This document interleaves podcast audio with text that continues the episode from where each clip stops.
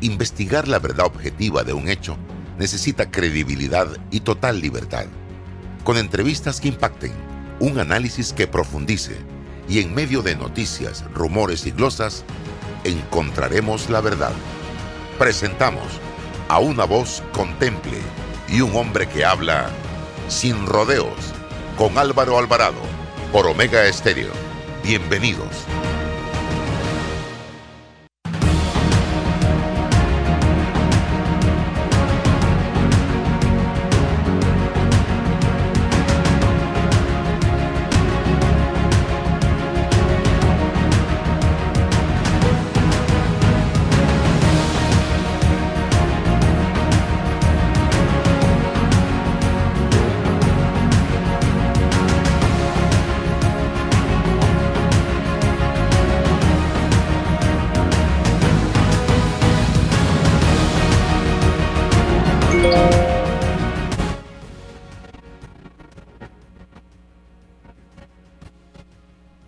¿Qué tal amigos? Tengan todos muy buenos días, bienvenidos. Esto es Sin Rodeos a través de Omega Estéreo Total, cobertura nacional. Hoy con nosotros la licenciada Matilde Gómez y don César Relova, como todos los días, para tocar diversos temas de interés nacional. Hoy Panamá es escenario, a partir de hoy Panamá es escenario de una reunión regional con los eh, con el secretario de Estado de Estados Unidos, Anthony Blinken, quien eh, partió la mañana de hoy martes desde la base aérea de Andrews en Maryland para participar en nuestro país en una reunión regional sobre migración irregular.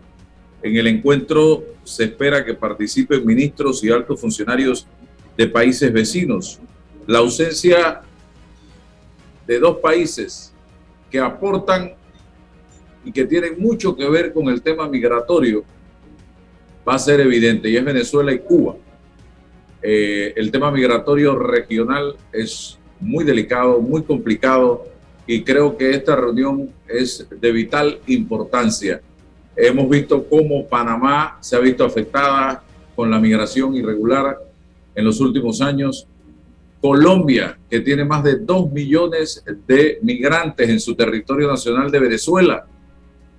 Gente de otras latitudes del mundo que llegan a América precisamente para tratar de llegar a los Estados Unidos de Norteamérica. Se hablaba de que en marzo solamente en Estados Unidos en la frontera se detectaron eh, más de 200 mil migrantes irregulares que trataban de penetrar al territorio estadounidense. En fin, es una situación complicada la que se está viviendo y detrás de cada uno de estos hombres, niños, mujeres, hay una historia que contar. Muchos con una historia de tragedia, de dolor, de sufrimiento, que también hay que evaluar como seres humanos que son, estimados amigos que nos sintonizan a esta hora de la mañana, porque no podemos estar rechazando, descalificando al migrante, para nada. Tenemos que entender lo que ellos están viviendo. Evidentemente, no podemos darle casa a todos los migrantes, y eso es entendible, pero tenemos que encontrar los mecanismos a nivel de las grandes organizaciones internacionales para resolver este problema de la mejor manera posible, señora y señora Ana Matilde Gómez, y luego César Relova sobre este tema. Sí, bueno, buenos días César Álvaro y a todos los oyentes que nos sintonizan en la mañana de hoy. Como todos los martes, un saludo cordial y gracias por esta oportunidad. El tema de las políticas migratorias, que tiene que ver, por supuesto, con a quién se deja entrar y salir de un país y en qué estatus o bajo qué reglas se queda en el territorio. Todo lo que eso, todos esos temas tienen que ver con lo que se conoce como política migratoria. Es un tema de seguridad nacional y evidentemente en la región, cuando se habla de la región desde Panamá, estamos hablando Centroamérica o América Latina, cuando hablamos de nuestra región. Particularmente circunscribiendo esto al tema de América Latina, Panamá, que antes u otrora era solo un país de tránsito, se convirtió poco a poco en un país de destino precisamente por esos 10 años, que hace buen rato ya, que tuvimos 10, 15 años de crecimiento económico sostenido, donde incluso tuvimos presidentes que ustedes saben salieron a decirle al mundo vengan para acá a trabajar, que aquí hay trabajo para todo el mundo. Y bueno, la locura cuando se dio la ampliación del canal. Eh, sin embargo, después de la ampliación del canal, muchas de esas personas eh, que vinieron precisamente por la ampliación se quedaron porque las condiciones eran mejores que en su país. Es, es bien sabido que para migrar de un país usted tiene que estar en condiciones muy malas, porque nadie quiere ir a ser una minoría ni un estigma en otro país. usted puede ser muy pobre, pero en su país usted es un nacional y le arropan todos los derechos eh, al igual que las obligaciones que arropan a cualquier nacional de un país. Cuando usted migra es porque de verdad su situación es sumamente desesperada. Entonces aquí, a ver, ¿cuál es, pienso yo, la, alerta que hay que levantar? Y es, ojo señores Estados Unidos, ustedes han vendido una idea de un sueño americano que se ha plagado por, históricamente por toda la región latinoamericana y el descuido de la política exterior norteamericana con respecto a América Latina ha hecho que en, nuestros países, ¿verdad? Las condiciones no son las mejores. Entonces yo pensaría que si la gran potencia que nosotros tenemos del lado nuestro, ¿verdad? El, los Estados Unidos, que es a donde todo, eh, todo el que la está pasando mal se le ocurre con ese sueño americano que le han vendido, que puede viajar y convertirse, pues todo lo que nos ha vendido Hollywood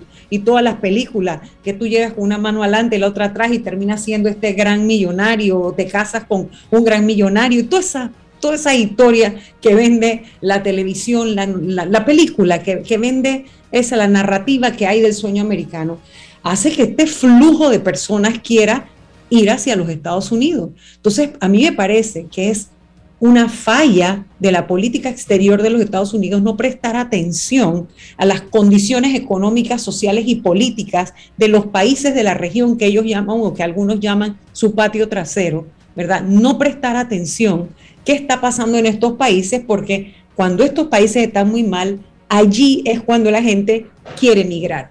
Entonces, ha habido distintos fenómenos en la región que han hecho que ya no es solo el flujo migratorio producto de las condiciones eh, económicas, sino el de la inestabilidad producto del crimen organizado. Y ese es el que yo creo que ahora sí, eh, ahora se dieron cuenta que la cosa está ardiendo y es peligrosa, porque en estos flujos migratorios se están colando también elementos del crimen organizado que están utilizando a estas personas pauperizadas para tener elementos o, captar eh, víctimas para la trata de personas, para el tráfico humano, para el tráfico de órganos, y por eso es que se encuentran cadáveres también por allí, aparte de las condiciones climáticas y propias eh, adversas del, tránsito, etcétera. Así que ya esto eh, además de que son rutas que también son utilizadas por el narcotráfico, por el tráfico, para el tráfico de especies exóticas, para el tráfico de madera, para el tráfico de armas, ya los flujos migratorios también se están convirtiendo en un problema de seguridad, de alta seguridad, porque de allí se están sacando víctimas que se utilizan como mulas o se utilizan como cualquiera de las otras derivaciones que hay en las conductas delictivas propias del crimen organizado.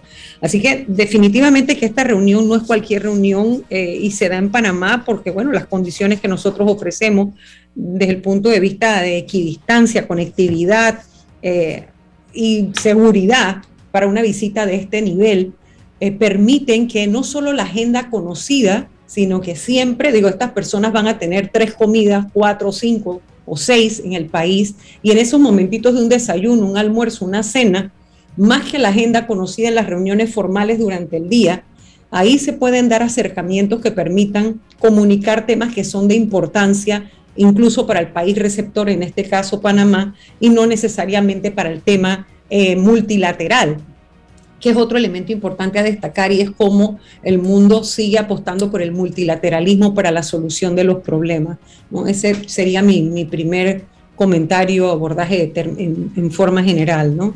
Y que Panamá no debe desaprovechar esa oportunidad de esos espacios fuera de la agenda formal para plantear los temas que a nosotros nos interesa también plantear cómo sería el tema del Tratado de Promoción Comercial. Y todavía, aprovechando la visita de este alto funcionario de Estados Unidos en Panamá, sigue vacío el espacio. Ni tenemos los panameños embajador en Estados Unidos, ni Estados Unidos tiene embajador todavía en territorio panameño. Eso es algo que también deja mucho que decir que todavía ya van más de cinco años que Estados Unidos no tiene un representante de alto nivel.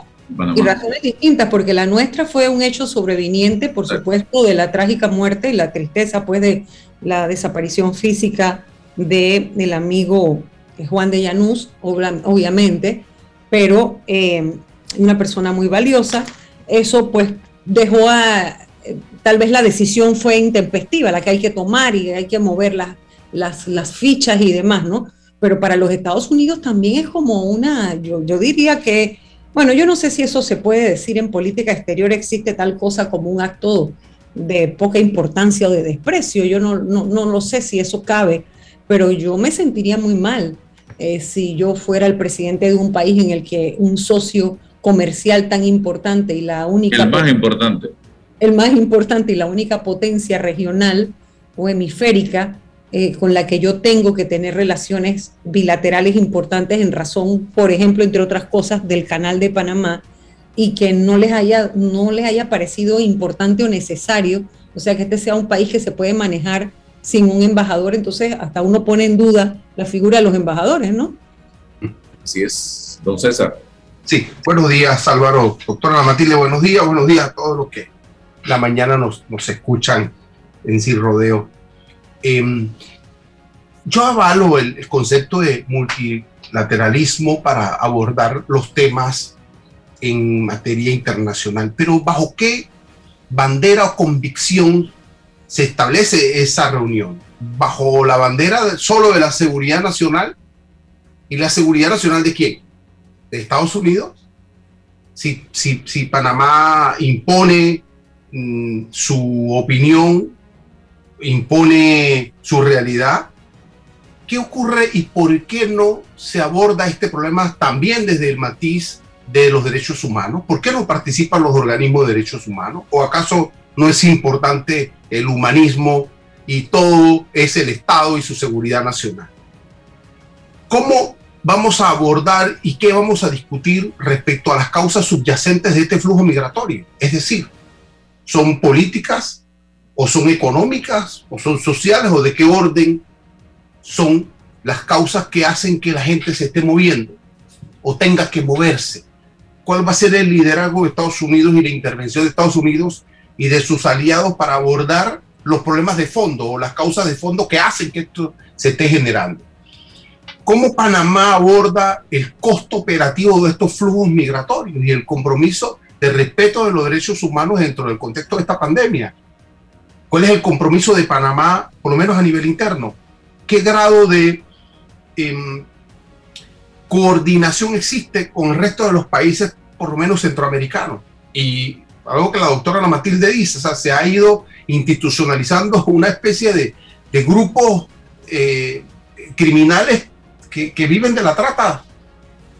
De la trata. Entonces, hay estos temas que impactan al sueño americano, pero y la causa que hace que esta gente tenga que irse de sus países, de sus naciones. ¿Por qué? ¿Cómo vamos a resolverlo de forma, de forma que, sea una solución de largo alcance? Con el liderazgo, por supuesto, de los Estados Unidos y con el soporte. Pero no solo desde la óptica de su seguridad nacional, de la nuestra. A, mí, hoy escuchaba al ministro Pino orgulloso decir, bueno, hemos incautado N cantidad de toneladas de droga y el microtráfico aquí, nuestra gente y nuestra juventud y la droga que se queda aquí.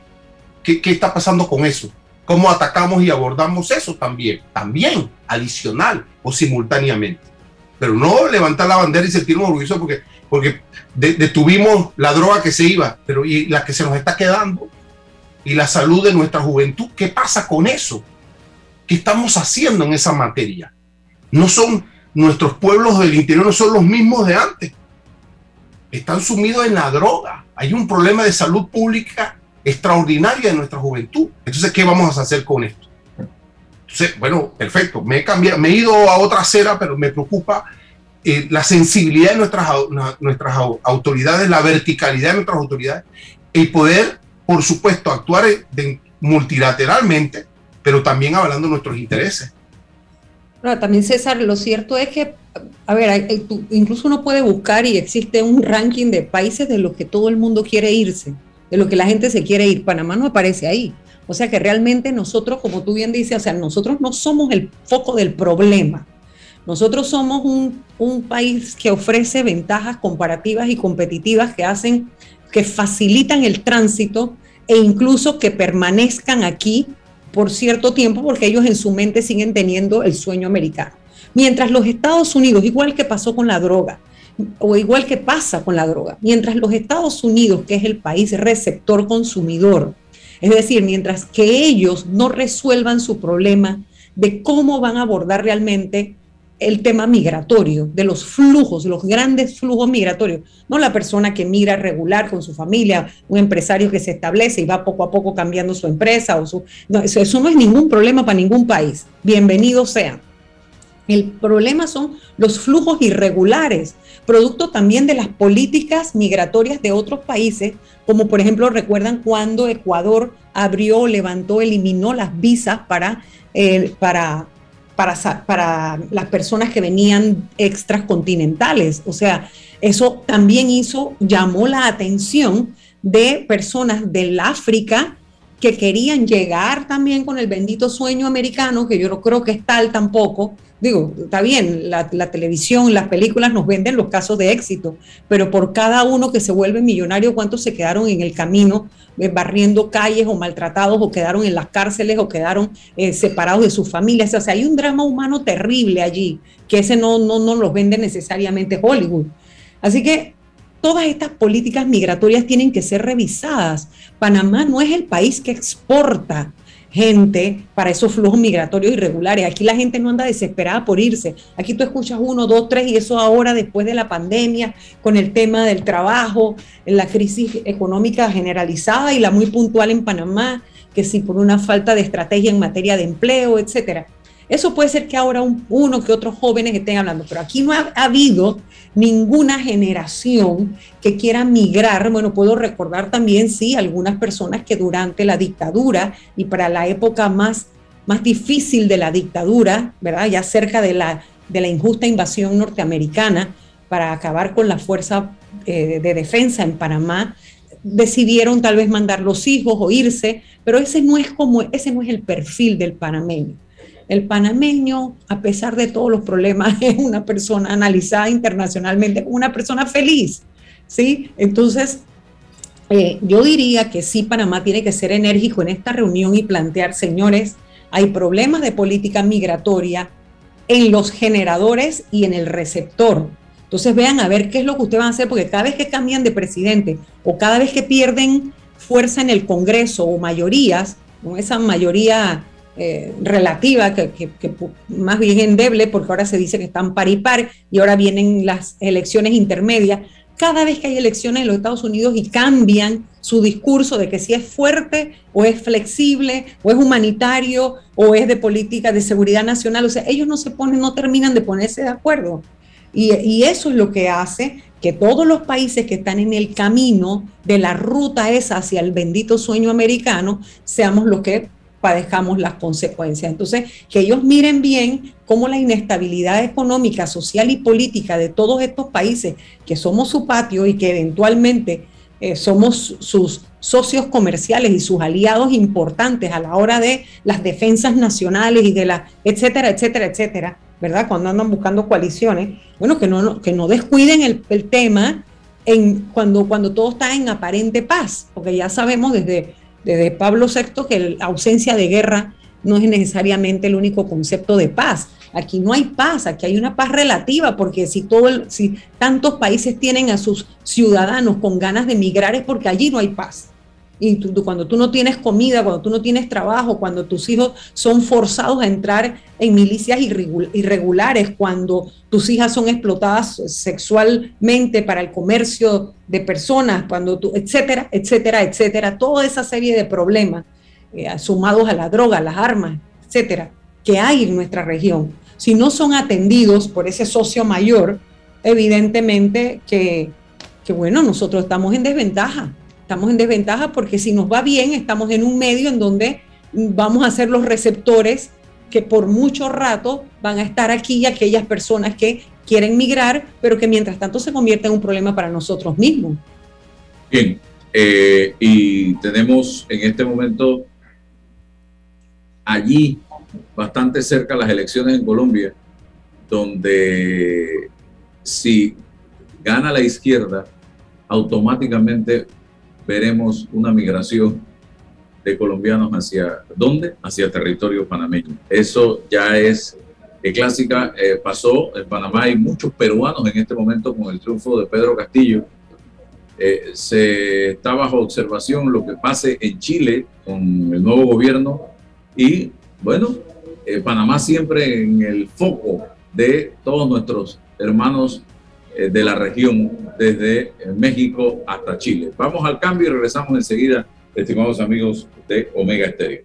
Ingresa a panamadigital.gov.pa. Solicitud de suspensión de cobro de crédito. En el IFARU, los prestatarios o codeudores afectados por pandemia pueden aplicar a este alivio financiero otorgado por el Estado para que se suspenda el cobro del crédito. Tramita en panamadigital.gov.pa. Agua pura nuestra tierra, riqueza inmensa de vida y salud. Si gastas agua de más, se la quitas a los demás. Al bañarte, cierra la llave mientras te enjabonas. Ahorrarás en tu consumo y alcanzará para todos. Gobierno Nacional, idam.gov.pa. Somos agua. Trabajando cada día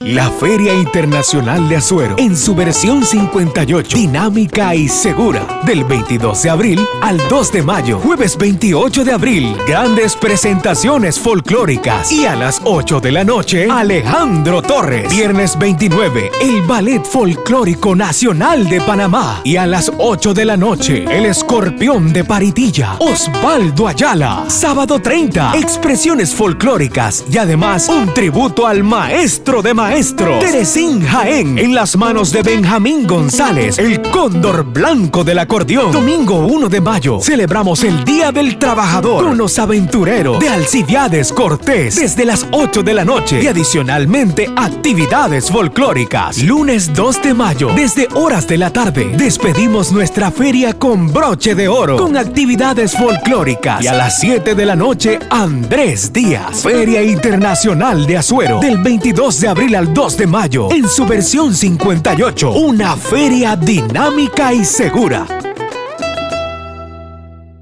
Hola amigos, hoy les contaremos en cuatro sencillos pasos cómo lograr sus metas ahorrando con caja de ahorros. Paso 1. Determina la cifra que puedes ahorrar y lleva un control de tus gastos. Paso 2. Plantéate una meta. Paso 3. Abre una cuenta de ahorros en caja de ahorros que tiene para niños, jóvenes y adultos. Paso 4. No te lo gastes todo y ahorra para el futuro, porque con esfuerzo puedes lograr todo lo que te propongas. Caja de ahorros, el banco de la familia parameña. Bueno, me voy a comer con una estrella. Mm. Espérate, ¿y tu esposa sabe? Claro, ella sabe que la estrella del sabor es American Star. Y por eso en la casa comemos delicioso. American Star, el tasajo, jamón, chorizos y embutidos más suaves, económicos y con el sabor que le gusta a todos. ¡Oh! ¿Me invitas a conocer esa estrella? Busca la estrella roja y azul American Star, la estrella de tu cocina. En Panama Ports sabemos que el deporte es fundamental para la salud física y mental de niños y adultos. Por eso apoyamos el deporte nacional. Orgullosos de nuestro equipo de trabajo, comprometido con todos los panameños. Eres grande Panamá, abriendo rutas al progreso, caminando hacia el futuro, avanzando en el proceso. Eres grande Panamá, juntos vamos creciendo. Con la ampliación de la carretera Puente de las Américas a Raiján, más de 600.000 familias se verán beneficiadas con una mejor calidad de vida. grande Panamá, juntos vamos creciendo. Un gobierno en acción. Llegó el pack perfecto de Credit Corp Bank. Con promociones en préstamos personales, tarjetas y ahorros, del 14 de marzo al 14 de abril, con excelentes tarifas promocionales, bonos en efectivo, membresías gratis y compra de saldo al 0% de interés. Conoce más ingresando a www.creditcorpbank.com. Visítanos y llévate el pack perfecto. Credit Corp Bank cuenta con nosotros. Para develar lo que es cierto, hace falta hablar sin rodeos con Álvaro Alvarado. Seguimos adelante, señoras y señores. Y bueno, estamos a la expectativa de lo que va a pasar hoy y mañana a nivel del PRD, donde hay ya conocidas algunas eh, fichas sobre el tablero. Rosario Turner va por la presidencia del partido, lo hará también Benicio Robinson. Por la Secretaría General le estaremos viendo a José Gabriel Carrizo, quien aparentemente mañana se estaría postulando enfrentarse a Pedro Miguel González, actual secretario general del colectivo. Eh, hay diputados interesados en formar parte de la directiva, como lo son el señor Raúl Pineda, el señor Cristiano Adames, eh, como dije, el señor Benicio Robinson, eh, que quieren ser parte de esa junta directiva del Partido Revolucionario Democrático. Hay que ver qué es lo que más le conviene a ellos, los miembros del PRD, a nivel de una junta directiva, eh, en un momento dado que para ellos es sumamente difícil, si nos vamos a la historia, eh, reelegirse en el, gobierno, porque en Panamá todavía a estas alturas este fenómeno no se ha dado. Y José Gabriel Carrizo pareciera que eh, quiere seguir el patrón, el librito de Ernesto Pérez Valladares y Martín Torrijos, llegar a la Secretaría para ser el candidato presidencial de este colectivo en el año 2024. Por otro lado, hoy seis, eh, cinco colectivos políticos de oposición estarán reuniéndose, como decía, en el receso para tratar de evaluar la posibilidad de una alianza política y discutir entre ellos los problemas nacionales y presentar posibles alternativas de solución eh, de cara a las elecciones de mayo 2024. Eso se va a estar dando también en el día de hoy. Ana Matilde Gómez y César Ruiló. Bueno, yo creo que seguimos empantanados en lo mismo, ¿no? Eh, la recomposición en los partidos políticos, en los partidos conocidos o llamados como tradicionales. La recomposición interna es mero juegos de poder. Eh, yo no sé cuánto impacta, cuánto realmente beneficia al país esos cambios de figuras siendo las mismas figuras y que no se haya analizado hasta ahora o no, no les interese analizar el grave daño que han sufrido los partidos políticos con un proceso de mercantilización en que se han desideologizado, es decir, ya no hay importancia de cuáles son las corrientes ideológicas que acompañan a tal o cual miembro, sino simplemente el posicionamiento en estructuras que garanticen acceso a dinero, a recursos y a decisiones importantes de cara a las negociaciones que se hacen una vez que se alcanza el gobierno o que están en el poder. Eh, los partidos hace varios años ya que venimos viendo la misma descomposición en todos, cascarones electoreros que finalmente terminan moviendo sus maquinarias una vez que están en el poder a propósito del poder interno de los partidos, porque eso es lo que les garantiza la posibilidad de seguir teniendo poder aunque no ganen el gobierno. Y yo no sé, parece un trabalenguas, pero creo que, que no sé si me expliqué bien, pero es exactamente eso lo que hemos venido viendo, que tener suficiente poder en el partido les garantiza que aunque no ganen el gobierno en la siguiente vuelta, tienen la fuerza para negociar con quien llegue al gobierno. Y el gobierno se convierte en la caja de subsidio de quienes no alcanzan el poder en esa elección para poder obtener los contratos y las negociaciones. ¿Y por qué? Porque el epicentro del poder hace rato en Panamá, yo no lo observo en el Ejecutivo, sino en la Asamblea Nacional. Y eso lo identificaron rápidamente los miembros más conspicuos de los partidos tradicionales y por eso es que les importa mucho más la, elección a la Asamblea, o sea, quienes llegan de diputados, que quienes llegan a la cabeza o a presidir el país. Así que, ¿cuánto nos importa a los ciudadanos? ¿Cuánto, ¿Cuánto nos debería importar? Pues muchísimo nos debería preocupar porque realmente las figuras, lamentablemente nosotros no votamos, o sea, no, esa votación es totalmente interna del partido. Y, de delegados. Y, de, y peor, de delegados que ya, de acuerdo a lo que corre por ahí en todos los pasillos, toda la información, fueron también producto del clientelismo, o sea, tampoco es una votación o una elección espontánea, sino que en todos los partidos corre mucho dinero igual que corre para las elecciones generales, a las internas de los partidos pasa igual.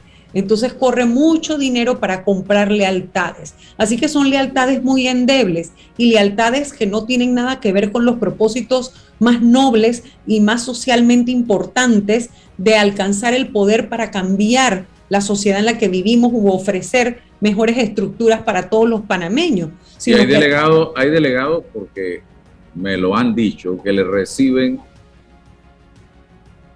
a candidatos de las dos facciones o de las tres facciones. Imagínate. Imagínense. Bueno, es que, en un proceso de... en hoteles. Bueno, es que, este es mi ganado, este es mi hato ganadero. En un proceso de mercantilización en el que la, ni la ideología ni los propósitos más sanos son a través de las propuestas lo que lleva a la gente a votar, sino quién me da más realmente es una puja y repuja de espacios para favores. Y aquí hay políticos que dicen, yo tengo 100 delegados, o sea, yo tengo 100, 100 reces en el potrero. Y eso lo único que te dice es que quien tenga más dinero tendrá más delegados. Es quien mueva más dinero. ¿Y cómo se mueve el dinero? Lamentablemente a partir de las estructuras de gobierno, o sea, las de poder formal. Y eso es lo que tal vez los ciudadanos no hemos hecho la conexión. Cuando le damos poder a una persona para que entre a un puesto de elección popular, si es una persona que no tiene profundas convicciones democráticas y que ya tiene la distorsión de venir de una escuela de formación clientelar o clientelista, no nos va a ofrecer nada distinto cuando tenga un espacio de poder. Entonces, estamos como en lo mismo, empantanados en lo mismo y otra vez lo mismo, ¿no? Así que, bueno, habrá que ver, pareciera que se va a enfrentar la escuela vieja con, con la escuela nueva, si es que hay escuela, porque en realidad será como la, la, eh, la, corriente vieja con una, con una corriente nueva que no necesariamente implica el, la confrontación de ideologías o la confrontación de visiones, sino prácticas eh, novedosas, pero para llegar a lo mismo, ¿no? Entonces, no, no, sé realmente de qué estamos hablando. Eh, no, pudiese debatir la, lectura que, la doctora Matilde hace sobre una realidad política. Eh, es así, es la realidad de, este partido, es la realidad del común de, de los partidos políticos que, que, mantenemos en el país. Ahora, ¿qué hacer? Pues, ¿qué hacer? ¿Hacia dónde ir? ¿Dónde están las banderas, los faros para remediar este profundo problema, esta crisis agobiante en materia política. ¿Dónde están las recetas, las soluciones, el qué hacer distinto para remediar esto? Mm, y uno lee teoría política, uno lee filosofía política y se enfrenta a la realidad. Porque uno dice, ah, ah, resuelvo la democracia con más democracia y uno avala los procesos internos democráticos, porque la forma esto es un proceso democrático a nivel de las estructuras de los partidos políticos, porque la otra es decir, bueno, aquí están los gamonales, las élites, tú, tú, tú y tú son los que me van a acompañar y para qué hacer todo este proceso de elección, de delegados, de convencionales, y estos son los que son y vamos hacia adelante, porque este tiene dinero, este tiene carisma, este tiene fama, este, este es influencer porque tiene muchos seguidores en redes sociales, y estos son los que me van a acompañar, porque esa ha sido la solución anterior a esta, que es más democracia, donde viene un compromiso desde, digo yo, de los 90 para acá para generar a nivel interno, pero un compromiso falso, un compromiso, dígame. César, pero ¿no te parece que es que lo único que han cambiado son los actores, pero la práctica es la misma? Es decir, los gamonales antes era la oligarquía, ciertos nombres porque se heredaban por familia y demás. Ahora lo único que ha cambiado es que esas élites son exactamente los diputados Sí, pero, claro, pero, pero antes no había, la necesidad de, elecciones ni, ni, nada. Lo que, lo, que, lo que ahora legitima eso es un proceso democrático interno. No, no pudiésemos decir que no existe, ¿ya? Y ahora ya no es el dedazo ese y, y, sin, sin ahora ningún es, ya no hay dedazos, ahora hay maletinazos. O sea, Claro, el claro. democrático es Pero cuando claro. se introduce el factor dinero. Pero la pregunta, con la cuestión vital es cómo, si ya no, ya no es un tema del dedazo y ahora es el maletinazo, bajo, bajo la égida y el contexto de una supuesta democracia interna, ¿qué, alternativas tenemos? ¿Qué alternativas nos queda? Porque sí, la ética, eh, claro que sí, pero ¿qué hacemos con esta estructura real? ¿Qué, fórmula, qué ecuación no- nos debemos ensayar? Porque no hay compromiso ideológico, no nos interesa. Mira, al lado tenemos a Colombia. Álvaro dice, bueno, si gana la izquierda se viene para acá. Yo no necesariamente comparto esa idea. Porque la izquierda chilena no, no se vino para acá, la izquierda, la izquierda ecuatoriana no se vino para acá, la izquierda de Lula no se vino para acá. Hoy en Francia está la derecha eh, eh, debatiendo la derecha y la extrema derecha con la izquierda separada. Eh, Pero aquí no hay un compromiso ni siquiera. Aquí nos dicen que hay movimientos eminentemente pragmáticos, están construyendo eminente- movimientos eminentemente pragmáticos para poner gente en el Parlamento, porque hay que resolver una coyuntura pragmática, sin, sin, sin el pudor de decir, ¿y ustedes qué, cuál es la idea de Estado? ¿Cuál es la idea de la política? ¿Cuál es la cosmovisión de ustedes? Hemos renunciado a eso. Y nadie César, pero si es que han renunciado ellos mismos dentro de los partidos. O sea, en- ¿qué pueden pedir a los ciudadanos si dentro de los propios partidos esos debates no se dan? pero con esa tristeza le pregunto, ¿qué hacemos? Pues, pero ¿qué, qué fórmula nos queda? Do- do- algo nos tiene que quedar una, una, una trochita, como decimos allá en Los Santos, una trochita para entrarle por allí. Pues no la veo. el sistema como está yo lo observo colapsado. O sea, esto no tiene, esto no tiene vuelta atrás porque siguen los mismos actores cambiando de silla. ¿Tú te acuerdas de ese juego de la sillita? Claro, Cuando- bueno, esto es como un cambio de sillas nada más. Hoy me pongo este sombrero, mañana me pongo el otro, pero son los mismos hablando lo mismo.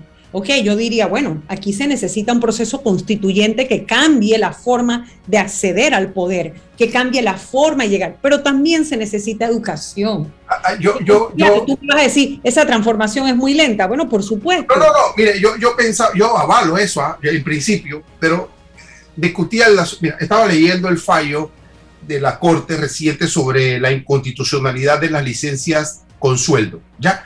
¿Qué hizo la Corte? Desde lo, desde lo jurídico remedió un problema, ¿no? En el orden jurídico, porque tiene una connotación política. ¿Y cuál es la connotación política? Es que la forma de hacer política a nivel local es clientelismo. O sea, el representante necesita tener plata en el bolsillo para darle al del gas, para darle el esto, porque ellos han construido esa lógica. Ahora, remediamos constitucionalmente el problema, pero la cultura del clientelismo está allí enquistada. Y, y por más fallo de inconstitucionalidad, y ya pienso yo, por más constituyente, ¿qué hacemos con esa cultura que han construido tanto la clase política como también una sociedad que deriva en, en, en, en que hay camino? Exactamente. Y yo quisiera ver que esa amenaza tan absurda y por ridícula de que todos van a renunciar, ojalá renunciaran, para que se dieran cuenta, es que es para que se dieran cuenta de lo innecesario que son si los sistemas funcionaran. Si tú tienes un servicio sanitario, o sea, si el estado de bienestar con tres pilares fundamentales, sanitario, educativo y eh, de seguridad, o sea, si, seguridad social, si el sistema de pensiones, y vamos a meterle el de seguridad pública. Si estas cosas funcionan, yo me pregunto, ¿para qué necesita el ciudadano un, un articulador cercano, verdad? Si la, si la gente, si se recogiera la basura, tú tendrías que estar llamando al representante. Mira la incompetencia, y perdón que, que lo derive para allá, pero para un ejemplo sencillo, ¿qué es lo que está pasando que hay tanta incapacidad para recoger la basura? Un tema tan sencillo, porque sí es sencillo. Si no quieren meter negociados de camiones y no quieren meter negociados en el camino, debería ser muy sencillo descentralizar la basura para empezar, porque ya no ya se demostró el fracaso que es la centralización de la basura. No puede haber una cabeza viendo a ver cómo se recoge basura en todo el país. Eso no puede ser. Bueno, todo Pero la gente tiene que pagar el servicio también, porque la gente pero, cree que pero- pagar- pero, César, pero es que en las, en las comunidades donde pagamos el servicio, tú no me vas a decir que aquí, en la calle mía, no pagamos. Aquí nosotros pagamos e igual no la recogen. Así que no es un tema de pagar o no pagar, ese es un adicional. ¿verdad? Pero el, el punto al que quiero llegar es que el sistema político, en la forma que lo hemos venido conociendo, tiene ya está en sus estertores de muerte. Solo se mantiene vivo porque los mismos actores cambian de silla, pero nos siguen ofreciendo exactamente lo mismo. Mi, ok, tú preguntabas, bueno, ¿y qué hacemos? Bueno, hay que participar, hay que ir a un proceso constituyente, hay que convencer al ciudadano de que hay que cambiar las reglas para que no lleguen los mismos, pero también hay que educar para que los nuevos que llegan no vengan a inventar tampoco cosas que no van a solucionar nada. O sea, esto no es de, venir y presentar dos, tres, cuatro, bueno, esta, lección la aprendí después de salir de la asamblea. Si vamos a suponer, yo volviera a ser diputada, no se me ocurriría presentar 45 proyectos de ley como presidente. Eso no cambia el sistema. Eso no es lo que hay que ir a hacer. Hay que ir a debatir y a confrontar la corrupción y el propio sistema, las estructuras que ya no funcionan, las que ya quedaron obsoletas, las que no sirven para nada. Tenemos que hablar del seguro social, tenemos que hablar del sistema educativo. Seguimos educando gente para las mismas cosas que ya no se hacen. Y por eso la frustración de todo el que sale con un título debajo del brazo, pero no consigue trabajo. Más, que, más que construir a través de, de leyes es desmontar las que están ilegítimas. Exactamente. Y sería un proceso, yo le llamé siempre legislación a la inversa, pero nunca lo pude practicar porque me faltaba tal vez el equipo y la poder convencer de lo que había que sentarse era hacer un análisis en inversa y es empezar a ver qué frena la inversión, qué frena la competitividad, qué frena la inclusión, qué frena la participación, dónde hay violación de derechos humanos, donde, etcétera, etcétera, etcétera, ¿no? Así que, que realmente, pero esto lo da la experiencia, entonces resulta que cuando ya uno gana experiencia, lo que le dicen ya usted es lo viejo, váyase para su casa que usted ya no sirve, ahora venimos, bueno, entonces no sé, vamos a ver qué ¿Quién pasa. me ha dicho eso, doctora? ¿Quién me le está diciendo eso? Yo no, nadie me lo ha dicho, pero, pero pareciera que hay como un ambiente, eh, un ambiente de que, de que todo lo, lo que lo que ya fue no será. No sé si así dice la canción. En algunos casos. Pero En otros lo, no. que, lo que yo estoy tratando de decir es que el mejor equilibrio es entre la experiencia y el ímpetu de la juventud. Estoy tratando de mandar un mensaje de que ni todo lo viejo es malo, ni todo lo nuevo es bueno. Bien, tengo a Ernesto León, ingeniero electrónico y en telecomunicaciones, con más de 20 años trabajando en el sector de tecnología e innovación. Eh, máster en innovaciones y emprendimientos educativos del Tecnológico de Monterrey. Él es el presidente de la Fundación Mentes Brillantes, dedicada a la formación de ciudadanos en habilidades digitales productivas. Y precisamente vamos a conversar con él en la mañana de hoy sobre este tema tan importante. Educación, retos y desafíos para la opción- adopción del modelo híbrido en el sistema educativo nacional. Luego de la pandemia, diversos estudios demuestran que el futuro de la educación es híbrido, un balance perfecto entre actividades sincrónicas, presenciales y virtuales, con seguimiento asincrónico que fortalezca el compromiso del estudiante y el acercamiento con el docente. ¿Cómo prepararnos, Ernesto? Bienvenido para este nuevo modelo. Muchas gracias Álvaro, Eh, saludos, licenciada Matilde César. En efecto, la, realidad es que post pandemia todo se ha transformado, todo ha cambiado. Eh, la manera como nosotros hacemos incluso transacciones en línea, eh, la manera como nos comunicamos, cómo estamos haciendo este programa hoy en día tan, tan importante, sin rodeos. Pero algo curioso es que pareciera que ahora que estamos regresando a la presencialidad, puede ser que olvidemos buenas experiencias y buenas prácticas que surgieron a base de la pandemia en educación. Y es preocupante porque nosotros como país, eh, en un mundo que cada vez se globaliza más, con vecinos que están siendo mucho más agresivos que nosotros a nivel de educación, pareciera que eh, no podemos romper esa barrera para entender que nuevas herramientas tecnológicas van a, eh, digamos, eh, inundar o van a penetrar los sistemas educativos y corremos el riesgo de volver a lo mismo, a lo mismo que hemos venido haciendo los últimos 10, 20, 30 años en educación. Entonces, desde la Fundación Mente Brillante, nosotros eh, valoramos mucho todo el esfuerzo de, aquel, de aquellas personas eh, que, que han eh, puesto esa labor incansable para regresar a la presencialidad, pero también estamos mirando hacia adelante, Álvaro. hacia, hacia entender, y como lo mencionaba la licenciada Ana Matilde, cuáles son aquellas eh, carreras del futuro que, que ya no son, no son ni tanto del futuro, sino que la pandemia las ha adelantado y ver por qué corremos el riesgo de que no estemos preparando a nuestros estudiantes y a las nuevas generaciones para enfrentarse a esos retos tanto laborales como educativos. Ahora, ¿qué es un ambiente híbrido de aprendizaje? Un ambiente híbrido de aprendizaje es la educación tradicional, pero potenciada con plataformas educativas. Y esto no es un concepto nuevo. Muchos países de la región lo han venido haciendo para cubrir eh, algunas brechas en sus sistemas educativos, por ejemplo, eh, cómo llevar educación a áreas remotas.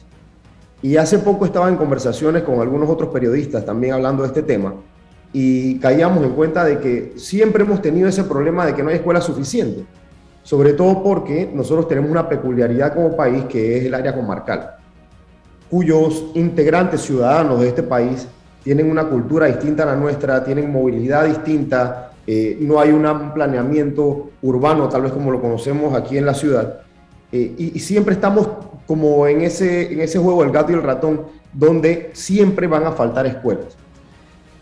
Muchos países han abordado esta problemática con una educación tanto presencial como apoyada en plataformas, donde se refuerza más bien es el crecimiento del uso de la tecnología en la educación para llegar a esas personas, a esos ciudadanos que, que de repente no pueden llegar todo el tiempo físicamente a un centro educativo. El uso de plataformas va a crecer exponencialmente en la educación, porque no es solamente cómo yo entrego contenido educativo, sino Álvaro es todo lo que hay detrás, la analítica de datos. Mira, la, pandemia realmente nos ha dejado un golpe y Panamá eh, va a sufrir los próximos años las consecuencias de, de ese distanciamiento que hubo y de que no estábamos preparados como país para tener una educación resiliente, una educación a prueba de interrupciones y de, este tipo de, situaciones, al igual que estaba la mayoría de los países del mundo, a constar. Pero tenemos que construir ese tipo de educación hacia futuro.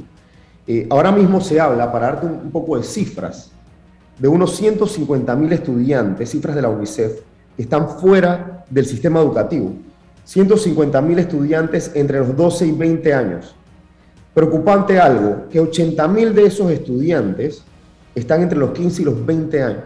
O sea, estoy hablando de adolescentes.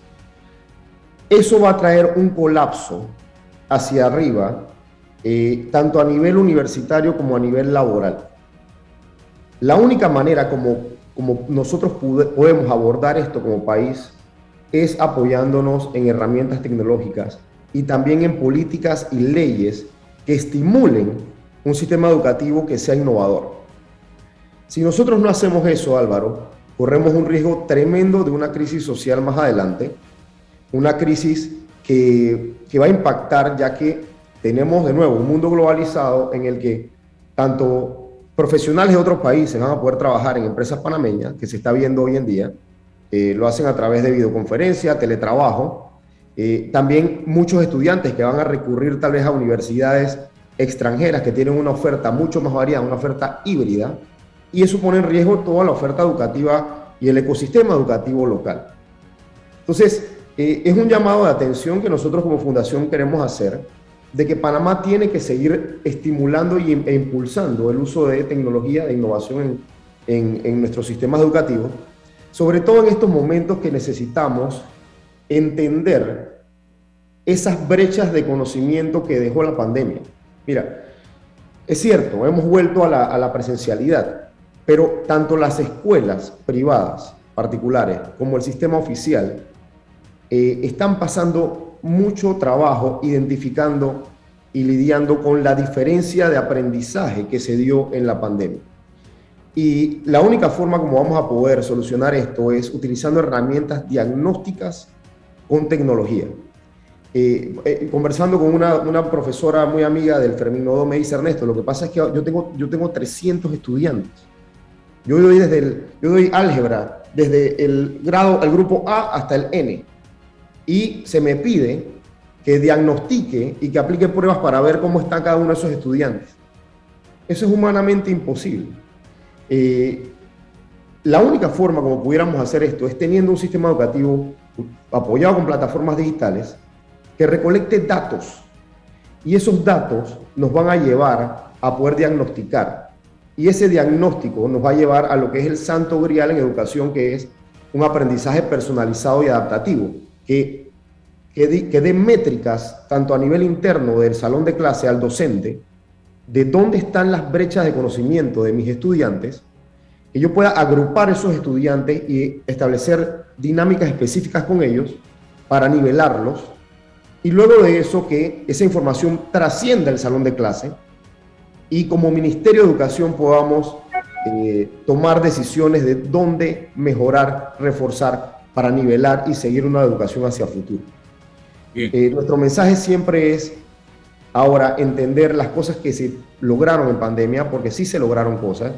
Por ejemplo, la construcción de una plataforma educativa nacional eh, que está funcionando, que tiene contenido gratuito, que está arrojando métricas, pero lamentablemente después de la pandemia, ahora en la presencialidad está bajando la utilización. Eh, asimismo, tratamos de promover a nivel universitario que nuestras universidades nacionales se transformen, que se entienda que la pandemia y la crisis económica producto de la pandemia, que es real, una crisis de disminución de los trabajos y que va a requerir que nuestra ciudadanía haga rápidamente lo que se llama un reskilling, que aprenda habilidades nuevas de acuerdo a las nuevas tendencias del trabajo y la industria, las universidades necesitan transformarse y ofrecer ofertas académicas híbridas. Sigue Álvaro. Ana Matilde y luego César. Bueno, sí, saludos a Ernesto León eh, y a todos los que siguen en sintonía. Bueno, yo, el cuestionamiento que vengo haciendo sobre la educación hace rato no es solo el tema de las plataformas, o sea, las herramientas que se utilicen para llevar el conocimiento, es qué es lo que estamos enseñando y para qué. O sea, la pregunta es, ¿seguimos, los contenidos siguen siendo los mismos para un mundo que ya cambió? Mi gran pregunta desde las aulas y ahora fuera de ellas es, esa, o sea, yo estoy enseñando algo que transforma una vida, o sea, yo lo que estoy transmitiendo le va a servir a ese estudiante para que al salir de aquí se enfrente a problemas como el desempleo, la migración, los derechos humanos, la, o sea, el clientelismo, o sea, los problemas reales, no la suma, la resta, la matemática, que es importante, pero matemáticas para la vida. ¿De qué me sirve a mí enseñar álgebra y enseñar eh, aritmética si yo me encuentro con personas que no tienen pensamiento abstracto, que no tienen la capacidad de hacer una proyección en su cabeza de que si yo te digo, nos robaron 28 millones y está eso aceptado por los dos hijos del que fue presidente en un gobierno que no es el de Panamá, o sea que ahí no hay manipulación política, cómo la gente no puede hacer la abstracción mental de entender que 28 millones de dólares son más que un hospital, tres escuelas, un puente, o sea, ¿qué pasa con lo que estamos enseñando? Y, eso me dice que en cuanto a pensamiento crítico y a la lógica para deducir las cosas diarias, no estamos enseñando. Uno uno le plantea a los estudiantes a veces, bueno, planteaba yo, pero ah, los que siguen teniendo esa posibilidad y oportunidad de transmitir análisis de hechos del día a día comunes y usted ve cómo se empantanan en, en una incapacidad de poder mirar más allá. Y eso es triste porque esa es la generación que tiene que relevarnos a nosotros, la que nos puede dar la tranquilidad de eso que quieren, que nos vayamos para la maca a descansar y a disfrutar de los nietos y a vivir, bueno, eso que quieren que nos retiremos. Bueno, realmente yo me pregunto, ¿están listos para un mundo que cambió? Y ese es mi gran debate, la educación. La educación tiene que cambiar también sus contenidos. Hay que empezar, empezar a enseñar derechos humanos desde, desde la guardería, bueno, no hay guardería, desde los, los centros de, de los parvularios desde, desde, los centros de orientación infantil, desde que llega el niñito y la niñita, ahí hay que enseñar derechos humanos, hay que enseñar a compartir, hay que enseñar a, a pensar, a pensar. Eso es importante y yo creo que en eso de verdad que hemos, que hemos fallado. Yo siento que la educación hemos fallado, ese, ese pensamiento abstracto que te da que te da y, la lógica que te da una buena educación de poder analizar problemas comunes y hechos de la vida real o transformarlo del aula de clase a soluciones complejas de la vida real. Y lo que usted hablaba, León, eh, o sea, la resiliencia, o sea, yo estoy formando, pues, si, si, lo, si nosotros no empezamos a darle a nuestros educadores esas herramientas para que ellos mismos sorteen una vida que los está golpeando y que a veces no, no se nota, no tienen la capacidad para dar respuesta a sus propios problemas, ¿cómo van a transmitir esa capacidad a los estudiantes para resolver? Si yo estoy frustrada, transmito frustración. Si yo estoy alegre, transmito alegría. Entonces, yo necesito estar convencido de que existe una forma distinta de ver el mundo y de abordar los problemas para poder también abrir esas mentes que tengo la oportunidad de trans, cuyas vidas tengo la oportunidad de transformar.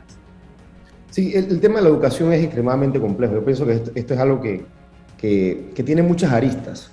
Eh, sin embargo, ha dado un punto clave, el tema de cómo yo, cómo yo preparo a los alumnos para el mundo actual. Desde hace muchos años se viene hablando de que las habilidades blandas van a ser o son cruciales en lo que nosotros llamamos ahora la cuarta revolución industrial.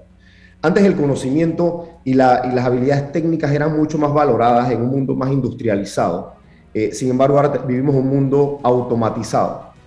Y lo que necesitamos es que nuestros ciudadanos sepan administrar esa ambigüedad de entender cómo ahora se maneja en un mundo ciberfísico, cómo colaboran a distancia, cómo autogestionan su tiempo y, algo que dejó notar la pandemia y, el estudio de muchos estudiantes es que tenemos un sistema educativo que no les enseña a los estudiantes a autorregular su aprendizaje, sino que ellos van a una escuela y ahí reciben una clase magistral y todo se les da masticado.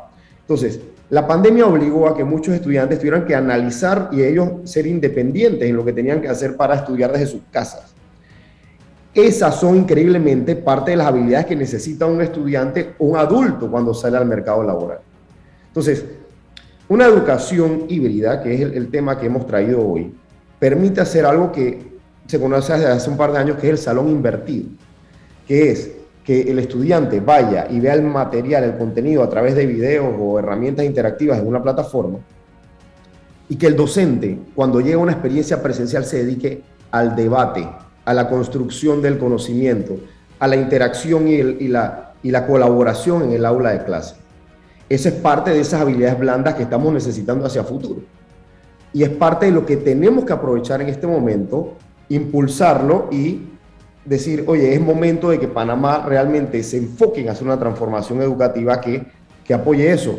Creatividad. no educamos en la gestión del tiempo, la gestión del tiempo y la gestión de las emociones es que se olvida que el ser humano es un ser integral, no importa cuánta automatización venga al mundo, el ser humano está, está seteado de la misma manera. El ser humano es biopsicosocial y está lleno de emociones. Y cuando tú tienes una persona que al llegar a su casa, en la casa no hay comida, en la casa los papás están sin trabajo, eh, que, tiene ya emociones y sensaciones por la noviecita o el noviecito que tiene, que tiene relaciones sexuales eh, tempranas, que ¿cómo gestionas toda esa emoción? para poder tener la responsabilidad y la disciplina de sacar el tiempo para, para autoeducarte o para manejar ese, ese, ese contenido que te dieron. No hay, no hay esa posibilidad. Así que yo vuelvo, vuelvo al debate, ¿no? Y le planteo el punto. De nada sirven las grandes estrategias o las herramientas incorporadas si nosotros seguimos olvidando al ser humano y sus necesidades emocionales. Porque si los soltamos, los vamos a soltar a sus problemas. César, que ya el tiempo se nos vino encima. Para, para, solo para cerrar eh, y para dejar el, el, debate para el próximo martes con la doctora Ana Matilde, yo, yo pienso que no ha cambiado en la historia el, el, gran, la gran contradicción, el gran debate entre el encuentro del ser y el tener. E, esto no ha cambiado, siempre se ha planteado. Las generaciones, las civilizaciones han, han debatido sobre esto, qué es fundamental, qué es prioritario y, el contexto de nuestra sociedad es la que va determinando esto. Hoy pareciese que el ser ha quedado relegado, que la gente no puede ni contestar por qué está, para qué está, cómo está, si no es que tiene. Entonces, e, e, esto, claro, llega el, el, mundo virtual, llega la pandemia, pero ese problema está allí siempre latente. ¿Cómo hacemos para que la gente despierte en el ser, para que la gente empiece a preguntarse qué es ¿Qué, le sensibiliza? ¿Qué le mueve? ¿Qué le emociona? ¿Qué lo, bueno, hace mucha hace, hace falta mucho diálogo al respecto. Que llegue desde la virtualidad, que llegue desde la presencialidad, pero que llegue, porque ese foco lo hemos perdido. Así es, yo para cerrar solamente Álvaro, y, coincido, o sea, la educación, para que se creen las condiciones propicias para la educación, tiene que cubrirse las necesidades básicas de un estudiante, como lo decía la licenciada Ana Matilde. Sin embargo, la realidad es que nosotros como Estado, no gobierno, porque la, educación es una responsabilidad de todos, tenemos que entender que tenemos que hacer una educación multimodal. Nos hemos, nos hemos restringido a decir, si no hay una escuela que tiene todas las condiciones que reúna eh, eh, específica, no, no puede haber educación. La educación no es un lugar, la educación es una actividad. Si hay una forma como el Estado puede minimizar el impacto de que falten cosas en el sistema, utilizando nuevas metodologías innovadoras en educación, cosas que están haciendo nuestros vecinos y que están moviéndose mucho más rápido que nosotros, es algo a lo que hay que prestar atención, hay que seguir impulsando desde todos los eh, aspectos de la, comunidad educativa, docentes, directores, supervisores, padres familia y sobre todo los estudiantes, utilicen las herramientas que se les están dando, porque están ahí. El futuro es de ustedes, jóvenes estudiantes, hay que tomarlo y entender que si a eso vamos y no hay vuelta atrás. Bueno, gracias Ernesto, licenciada Matilde Gómez, muchas gracias. César, gracias y a todos ustedes por su sintonía en el día de hoy. Mañana nos volvemos a encontrar. Hasta mañana. Saludos. Gracias. Invierte en tu negocio y alcanza el éxito con la Superferia de Préstamos Mi Éxito. Excelentes beneficios en condiciones y aprobaciones. Escríbenos al 6330-2334. En Soluciones Financiera Mi Éxito estamos para ayudarte. Dale a tus proyectos calidad con Cemento Chagres, 100% panameño comprometido con el país y su gente. Cemento Chagres es la base del crecimiento ofreciendo calidad en todo el país. Somos el cemento que nos une. Cemento Chagres, un cemento de calidad 100% panameño comprometido con el medio ambiente y las futuras generaciones. La información de un hecho se confirma con fuentes confiables y se contrasta con opiniones